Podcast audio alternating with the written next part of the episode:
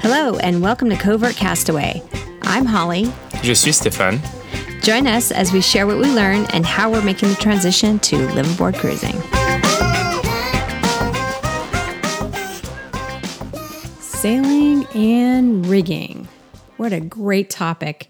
We have been just steeped in this kind of back and forth, trying to flip flop around and see what we want to do with our sailing plan and, and our rigging setup.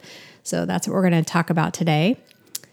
Really excited about that. Yeah, a little bit more technical, Yeah. but um, So stick but with us. quite interesting. And then just to kind of set the mood for you here, it's uh, after school in Montpellier. So the streets are buzzing and busy, and it seems like Tuesdays is the street cleaning day too. So we have uh, these, and the streets are very, very clean all the time. Um, but it's kind of like a, a barnyard explosion of after school uh, kids running around and all that stuff. So there might be some background noise. So let's, uh, yeah, let's uh, t- dive in and talk about what we've been kind of wrestling with in terms of our sail plan. Yeah, and and basically, I mean, you you're buying the boat, and then you have different categories of options.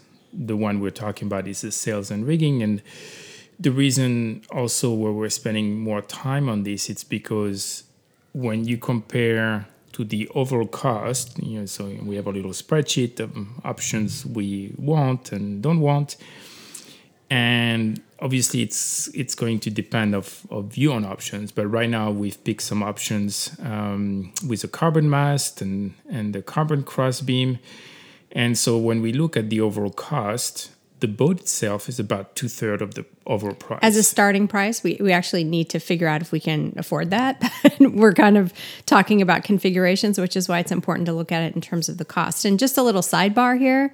In the last episode, we mentioned that um, we are getting an Outremer that's a brand new model, which we're allowed to say, um, but we can't talk about what it is. So we'll contain a lot of the more specifics to the particular boat. We won't be talking about that.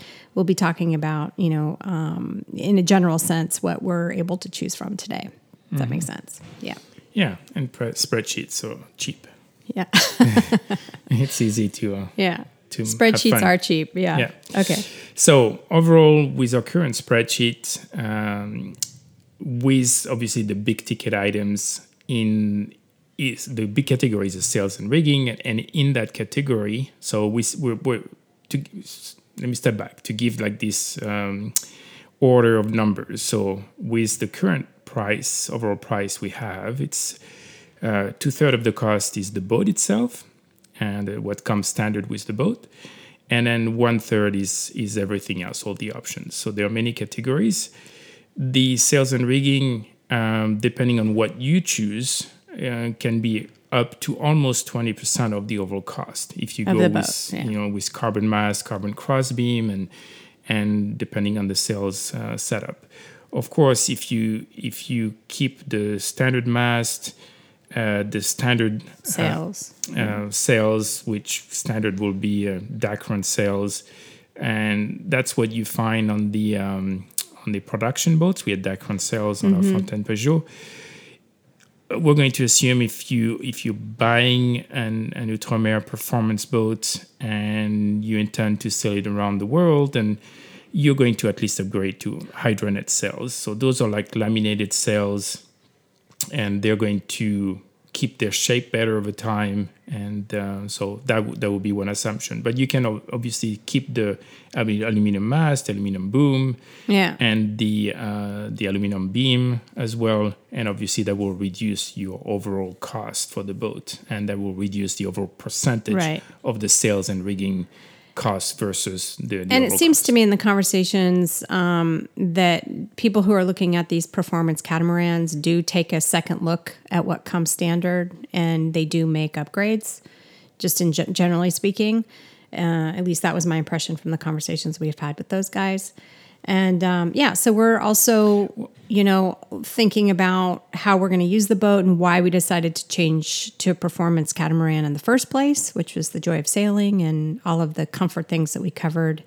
um, in Performance is Not the Right Word podcast uh, to talk about more of the comfort sailing, joy of sailing aspects of the boat. And just as a side note, I mean, for production boat, at least for Fountaine Pajot, it came with a Dacron main and Dacron Genoa, but there was no options for uh, Anything else? a, yeah, Yeah. a better material. So you could choose uh, afterwards, um, like your downwind sails, but at least for those uh, standard sails, and, was and no all of that would be bought extra, not as a upgraded package or some kind of different package. But then would you, be on you're top of. buying the Dacron main and Right. Dacron Genoa, Right. and then you do what with it, and then Yeah, you exactly. buy. So that's the problem with the production versus semi-custom. So in this case, we have options with Hydranet sails. So as an upgrade, you can even go higher with uh, DFI sails, which are the s- really slick black ones that Yeah, everybody gets excited about. pirate type sails, but which So- are a little outside of our. Well, we, we don't know the cost. We're assuming it's unnecessary for what we want to do for long term cruising. You have to draw the line somewhere. Yeah, exactly. But um, uh, I don't know. We'll have a meeting soon with Incidence, and we'll definitely ask n- Yeah. not only the initial cost, but also how long they last, and Mm-hmm. compared to uh, the hydrogen cells. So Okay, so let's talk about sort of the two main uh, sail plan Uh, options. well, first, let me just um, what define. You know, so uh, we're clear about uh, rigging and sails. So rigging, we talked about this is mast, boom, cross beam, shrouds, the electric winches, for example. All these are like the the uh, uh, you know the things that we talk about as rigging for sails. You have your upwind sail, downwind sails. You have the rigging for each of those sails, uh, headstay, furlers, and stuff like these. So um, then um, for the rigging, um, the uh, well, we like I said, we are right now we have at least decided we're going to go with a carbon mass for sure because of the weight saving um, aloft. Um, that's going to help with um, basically like in, in the waves, the, the boat going pitch not pitch bowling, but what's the God, word? don't say that. Hobby horsing. Hobby horsing, sorry. I was making the motion with my hand. I was yeah, like, oh, no. um, so that'll save quite a bit of weight. It will also make the the uh, kind of the the boat uh, more comfortable to to sail. And so, So obviously the the theory is to keep the weight low on the boat. Yeah. Which is why people try to uh, have a mast that's lighter. yeah, minimize the weight and then keep the weight low. So with the carbon mast, you're you're getting uh, those two advantages. Uh, the carbon crossbeam, it's not been designed yet. Uh, we're going to be looking at this option. The, one of the major benefit is uh, brings rigidity because it's the, just basically one piece, um, and it's it's basically a cross. Yeah, so it's it's attached to the to the bows, and and then you have the longeron in the middle, but that's like one piece. So structurally, um, pretty pretty solid. Yeah. So basically, the holes uh, in these boats are a little bit longer.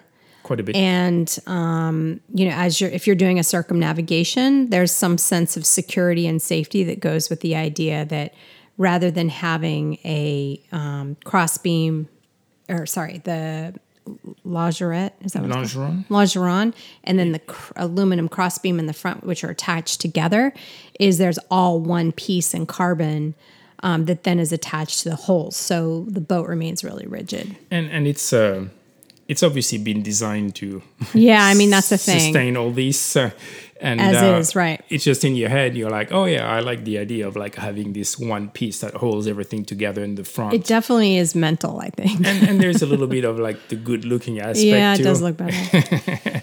so there's there is the But also, this is a slippery slope because um, I do want to get to the options, the two options. But the point is, is that um, you know, if you want a staysail as part of your setup, you need to upgrade the cross beam.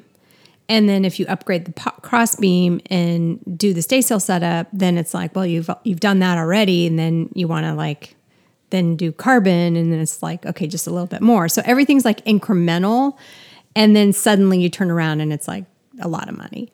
But yeah. Yeah. So you need to look at it from different angles, multiple Yeah. times, and but uh, yeah, it's an interesting exercise. so we're going to talk about um, it's quite a complex topic. Uh, there's a lot of variables. We're going to simplify this uh, quite a bit for the purpose for the podcast. We're going to refer to two configurations and for the lack of better word uh, we're going to use one configuration as the self-tacking jib some other people refer to it as the solent. And um, and then I'll go. Th- I'm going to explain what are the kind of the cell plan that comes with that, and the other configuration we'll refer to it as the general configuration, and then I'll explain also what we include in that configuration. So uh, the self-tacking jib configuration. So upwind, you will have as it's called the self-tacking jib. Uh, so this um, is rigged on a furler. Uh, as the name uh, indicates, it's a self-tacking, so it's going to be tacking on a track in front of the mast. And roughly the range uh, for true wind is about starting at 10 knots to strong winds with a reef or two in the main. And you could take um, up to like uh, turn or two into the uh, self-tacking jib to reduce a little bit of the sail area if needed if you get that self-tacking jib the next sail you're going to get um, is a code zero so the Code Zero um, is kind of a between the lightweight Genoa and an asymmetric spinnaker. The range for this type of sails is going to be from close hold if you're in light winds uh, to reaching and stronger winds. So that's kind of your upwind sails. Uh, still in that same configuration, the self-tacking jib. Downwind, you will then have a downwind Gennaker. So the downwind Gennaker, if we describe it, is going to be a very deep Genoa.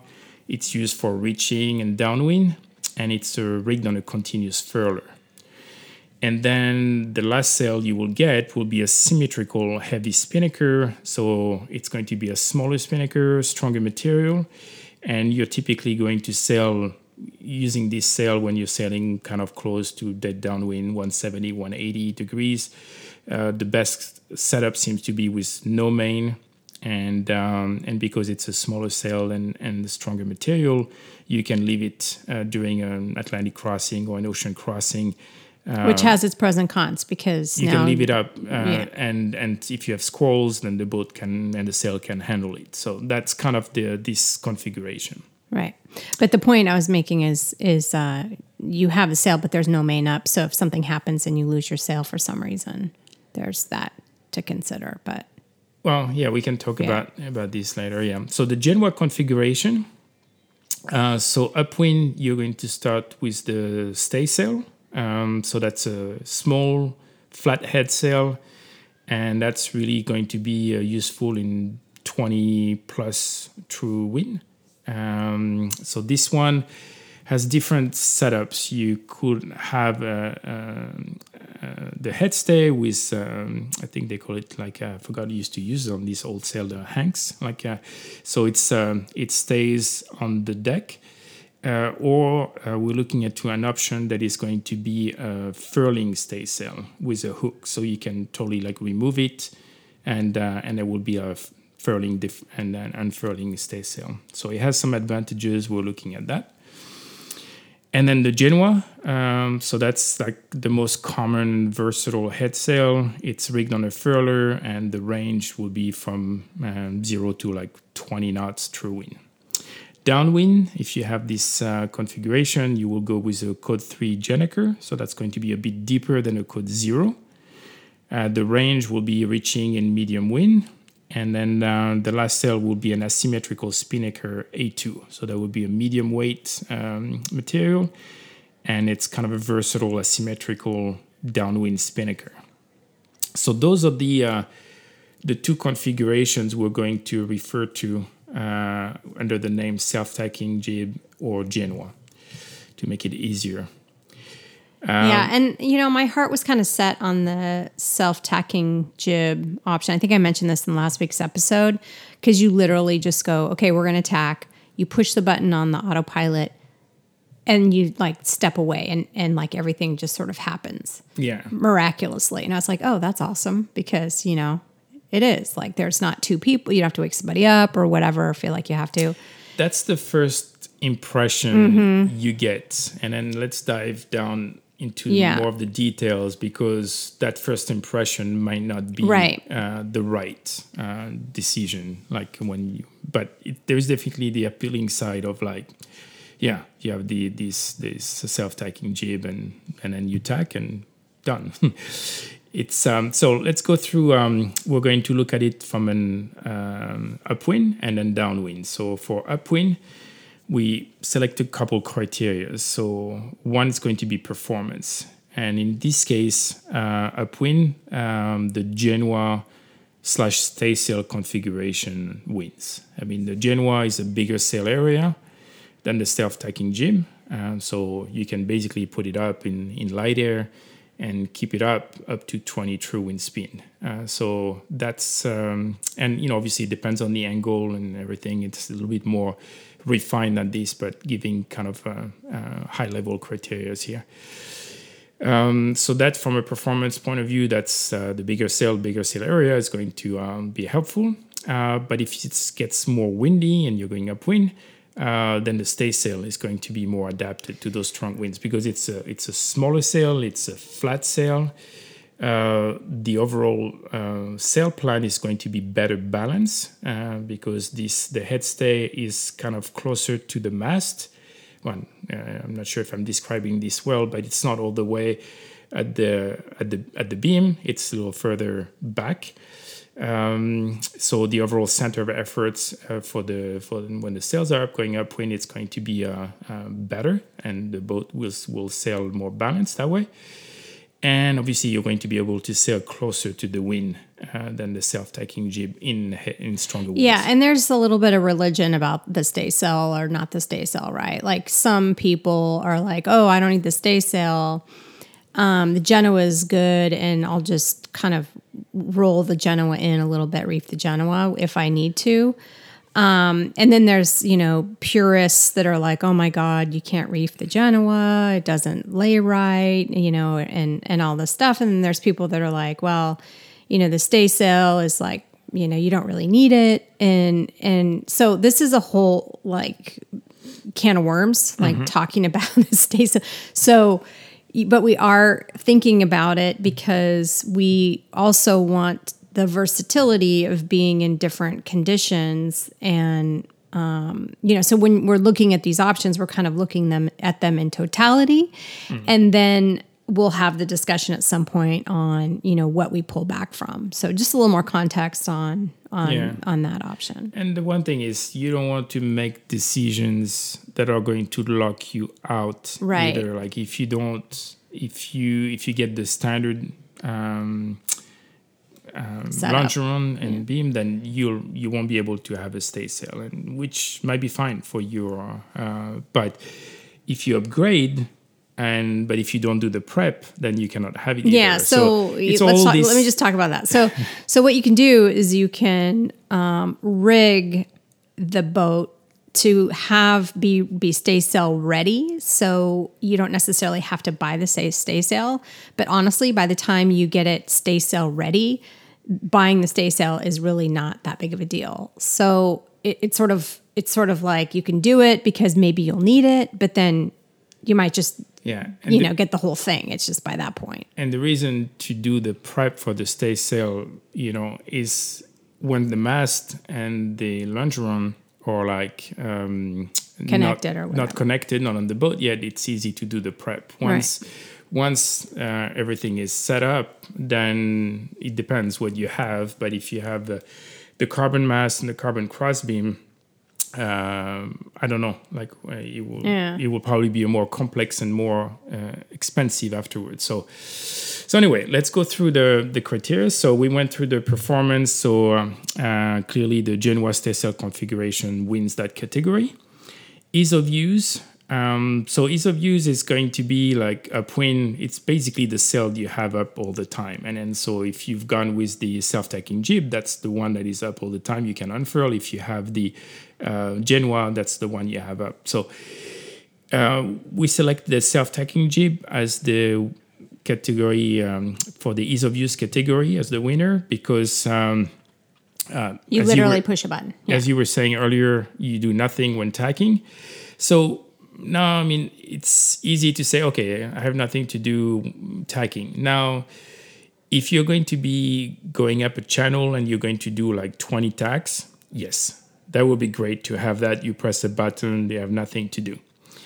If you are in, in close quarters or something, in this case, that's going to be helpful. But if you're looking at the scale of like sailing around the world and being in open water most of the time, you're you're not going to be like or you're not racing you're not going like a upwind to the wind buoy and where you're doing more tacks um, you're going to pick your tacks and and minimize probably the number of tacks you do. So it's it looks um, kind of easy obviously but how many times are you going to be tacking do many tacks in a row? That's something to keep in mind.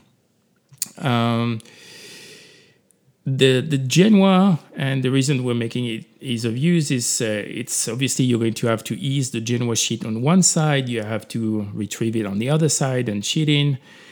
Um, I must say there is a feature in the B&G uh, um, autopilot where you can have the autopilot do the self tacking for yourself. So instead of having uh, two crew to do this maneuver, somebody attacking the boat and you ease and you go on the other side and you retrieve the Genoa sheet on the other side you basically can do with this feature, you can do a, a tack with a Genoa with one person. You will trigger the tack on the autopilot then you wait to ease it and then you go on the other side and you can easily do this with one person mm. so it's still obviously going to be easier with self-tacking jib but i will say take into consideration that that self-tacking option on so you can do it with autopilot. one person you're just more in, actively involved you're like partnering with the autopilot yeah, yeah. your autopilot is your right. crew and then you're just going to ease on one side and take it on the other side but since you have the winches um, you have that option to have mm-hmm. the winches in the cockpit then it's not that much of a mm-hmm. of a difference. I mean, it's it's not yeah, it's yeah. So it's easy in, until it comes to needing the code zero, right? Like then. So yeah, so that would be yeah. If you if you need to um, if it's uh, light air. Um, then you're going to have to. Well, that's that's why I'm talking about like versatility. That's the next category. So the in versatility category, uh, the Genoa configuration is going to win because you can basically it's always set up uh, your Genoa and you can sail in light air. So like mm, five six knots, you can put the Genoa up to 20, 20 true wind speed. Uh, if you have the self-tacking jib configuration and it's light air, then you're going to have to rig your code zero. So your code zero uh, compared to a, a self-tacking jib or Genoa, they live on a furler and you can lift them up. If you have a code zero, you basically um, rig it and raise it when you want to sail with it, and then you put it down. The reason it's uh, it's on a continuous furler, and you definitely don't want that code zero to unfurl at the wrong time. So so that's going to mean okay, if it's light air, then sure, you could go with your uh, self-tacking jib, but it's going to be a smaller sail and you're not going to move as fast. So the ideal sail will then be rig your code zero, raise your code zero, unfurl it. Right, which is kind of what the point I was making is even though the self-tacking jib seems like an easier setup. Yes. In reality, in light wind, it's a harder setup because then you have to actually set up your code zero and put yeah. your code zero up. So it ends up defeating the whole purpose of having a easier setup versus yes. just using the Genoa for a broader range.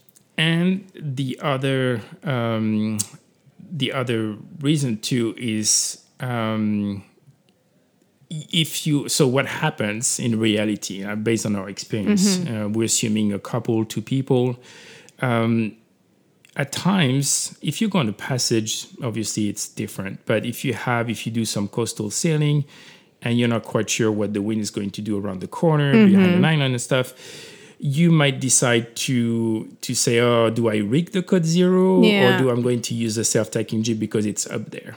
And and over time or many times, you know, because you're short-handed, because you don't go very far, whatever reason, you're not sure about the weather, you're going to pick you know because whatever you're tired that day and don't want to yeah. expend the effort for whatever reason yeah so it's if everything is easy you're going to do it if mm-hmm. everything requires a little bit of work then you're going to think about it twice mm-hmm. and then you're going to make decisions based on yeah your mood and stuff like this so um, that's why, um, and then so the other advantage, if you have the Genoa and you say, okay, uh, there's a little bit of wind, I don't really want to raise the main because we're not going very far, or, then you could unfurl your Genoa. That will power the boat because it's a bigger sail than the self-taking jib.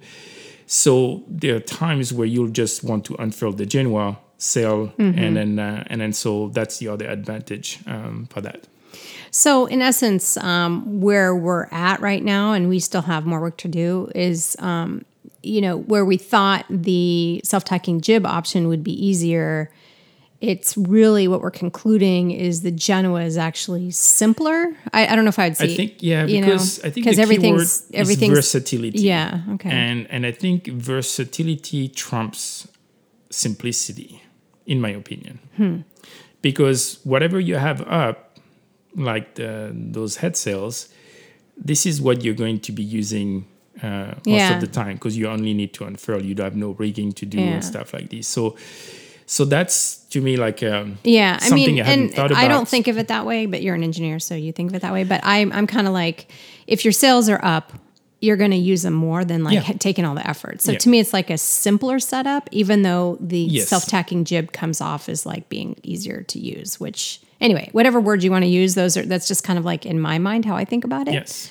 Yeah. And then when you look at the polars, obviously we have um, uh, some tables that we can look at and, and look at the, yeah. you know, uh, based on the angle and, and win the, conf- the cell configuration. So anyway, so that's, uh, well, we have another category for comfort. And for this category, we selected the Genoa configuration. And the reason will be like, again, we're in the upwind section. So um, if you're going to be sailing upwind, and some people would argue, oh, you're going around the world, you're sailing downwind, blah, blah, blah. Yeah, we want to sail, and if we have to sail upwind, we'll sail upwind. That's been our philosophy that in getting a new Outremer is basically we want to be able to extend our range of um, s- sailing regardless of the wind and direction, stuff like this. So, so if you um, if you have a staysail uh, and you're sailing upwind, uh, basically the the boat is going to behave better because it's uh, it's a better the center of effort on the sails. What do you mean? going- Like it's more balanced? yes, or? more balance. Yeah. So it won't like roll around.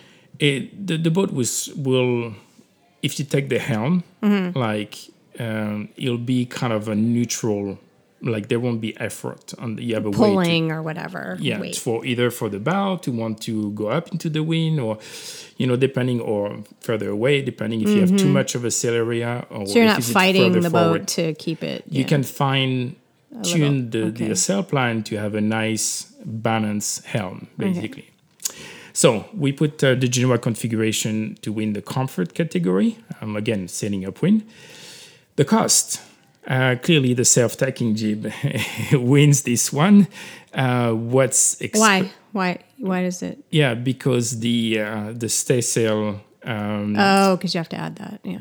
well, it requires preparation on the mast and the longeron, so that costs money.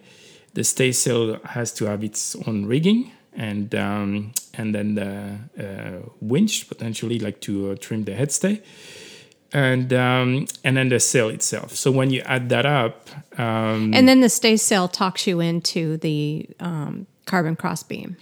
well, it doesn't. You can use a compression. Well, you beam. can, but it It's talks you into it. I'm saying, like, you kind of go like, if you're doing that, then from like and that's will be questions to the Incidence team and uh, because now if you get the carbon crossbeam you have a longer bowsprit and now you could use the stay sail with the down with some downwind sails because now you have a bigger gap uh, between where the tack is on the head sail and and um, and the and the staysail so there might be some configurations downwind where you can also use the staysail what?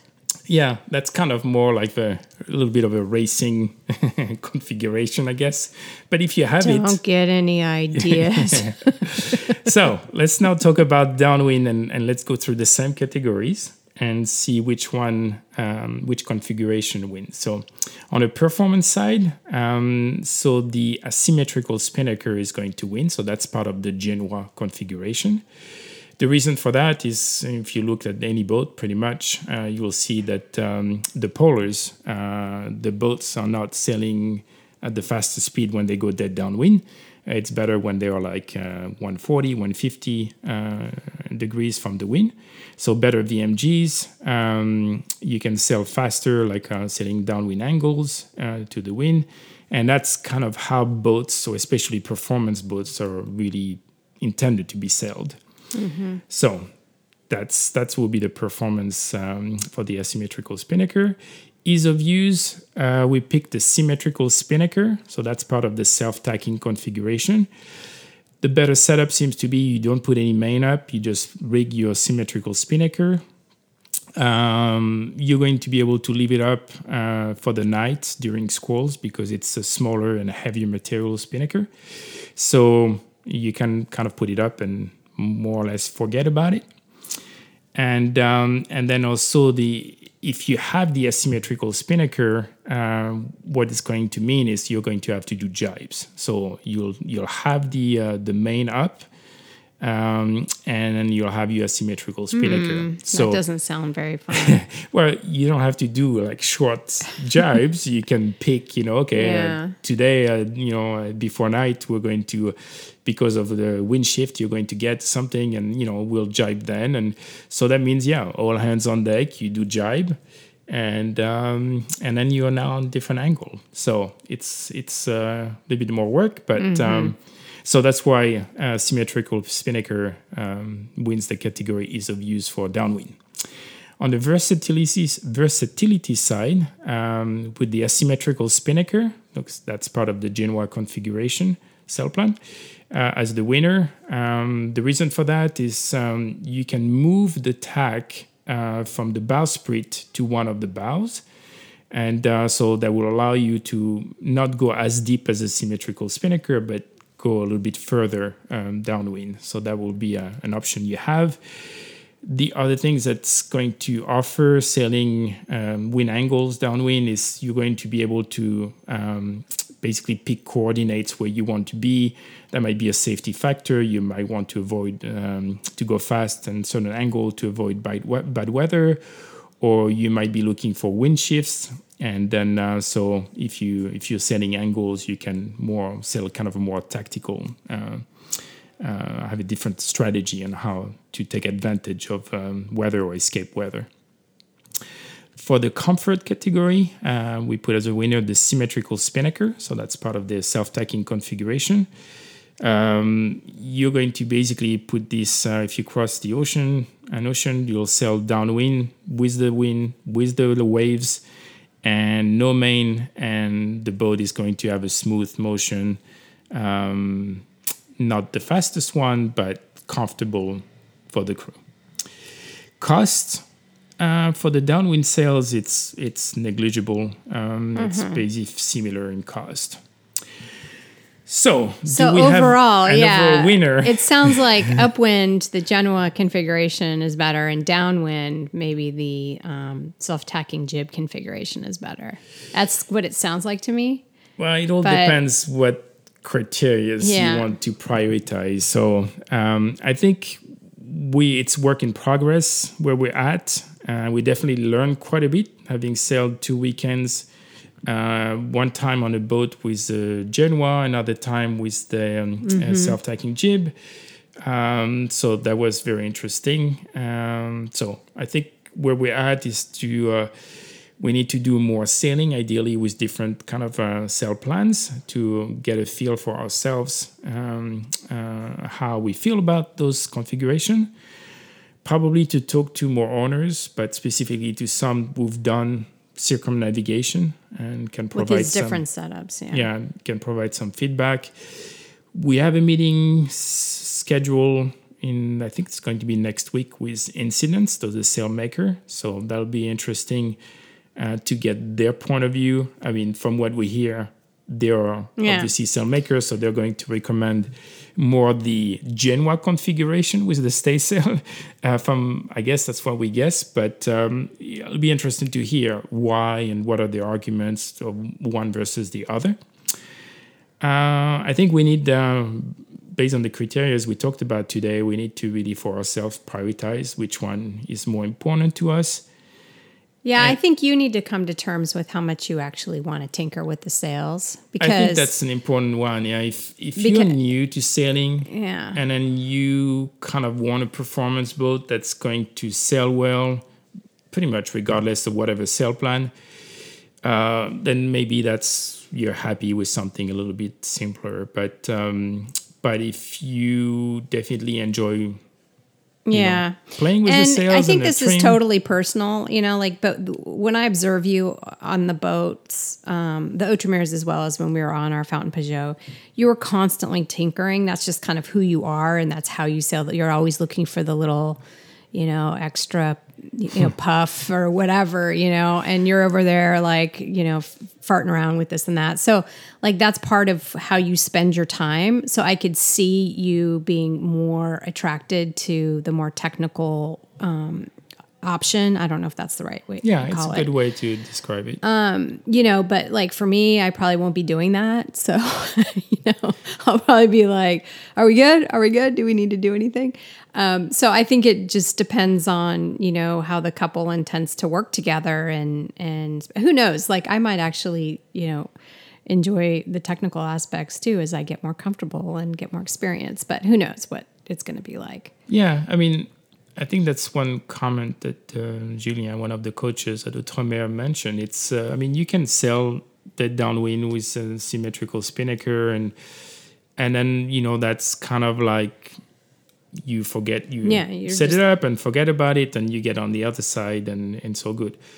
But and then you can you know relax, and but if you want to keep a little kind of strategic, you know, or tactical aspect to say, oh, what's the weather going to be? Like, where where do I want to be when this kind of wind shifts comes? And Which is kind of how you drive. so then it adds I to see he drives like it adds to your crossing, and and then if you do this, in my opinion, uh, you're going to learn. You're going Yeah. to get it right. You're going to get it wrong. But as you sail around the world, everything you learn Yeah. is going to help you making better decisions, and and hopefully enjoy your crossings Mm-hmm. Yeah. or your sails. But I do think this last point about you know just deciding how much you want to tinker and how much you want to get into it is is something to consider, and and it's totally personal. So yeah. you know, if you if definitely if you have a kind of a racing background yeah the the genoa stay sail configuration is I can see that because be every time we talk about it, it's like a big fat smile on your face. more fun if you're new to sailing yeah probably like i mean unless you you you know you, And you like wanna learn. technical Yeah, and you like the aspects and- technical aspect. and then you want to You go want- into yeah, it that's an option but if you if you just want to Cruise around. yeah, Yeah, cruise in a fast boat i mean that's Yeah. you know so Yeah, and I, I mean, think- just in, in closing too, like, what are we talking about in terms of differences of like when you say performance? I mean, we're not talking about you know five extra knots of speed, are we? Like, you know, without getting specifics on the polars we've seen, but like, y- Well- you know, we're not we're talking still about incremental. I mean, I guess it adds up. it's the sails plus the overall weight. So you need to keep your boat light. Yeah. If you're going to load it up with a bunch of stuff, then of course, you know, Yeah, the performance are going to have a are going to be impacted. But I think our philosophy is very much uh, keeping the boat light, not just the primary reason being light, but I'm not going to sit there and worry about buying an extra pair of shoes. No, like it, not like that. Light but- in the sense of we happen to Yeah. have learned that we yeah, we don't. yeah. we we want to cruise and we are happy to cruise with a very simple boat and that fits well with Mm-hmm. a simple the boat, with a technical sail plan. yeah sort of kind of it's your engine Yeah, it's your okay. engine you know so that's the engine we want to use not Yeah. the uh, diesel engines so so yeah i think there is a little bit of a obviously there's some some Mm-hmm. logic and criterias and that you take into account and then there is you know who you are where you come Yeah. from where you want to be you know after a few years uh, sailing your boat Yeah, so welcome to our big decisions here that we have to figure out in the next couple weeks. But we wanted to just share with you what we were learning and, um, you know, some of the trade offs and pros and cons. And, you know, I don't think we have a clear cut answer yet. And the at the end, it might surprise us too. So uh, who knows? Um, but and wanted so to share. kind of wanted to share yeah, what we've learned or help categorize in our heads Mm-hmm. and hopefully it, it, it might help some people to um, um, to Make look at things in yeah. maybe a different angle. Exactly. Happy to answer questions. Uh, we, yeah, as Ali said, we have more information to gather. And I think, Yeah, we'll definitely do a follow up. yeah, Yeah. So with a final Yeah, plan, for a sure. committed sail plan. committed sail plan, and then there's no going back. No. Yeah, so shoot us an email at sailingowen.com if you have any questions. And uh, really excited to continue to share this with you guys. If you have any specific topic, topics you want us to cover as well, send those our way. Fair winds for now. Bon vent. Thank you for listening. If you like this podcast, please subscribe, like, or share with another covert castaway. Fair winds for now.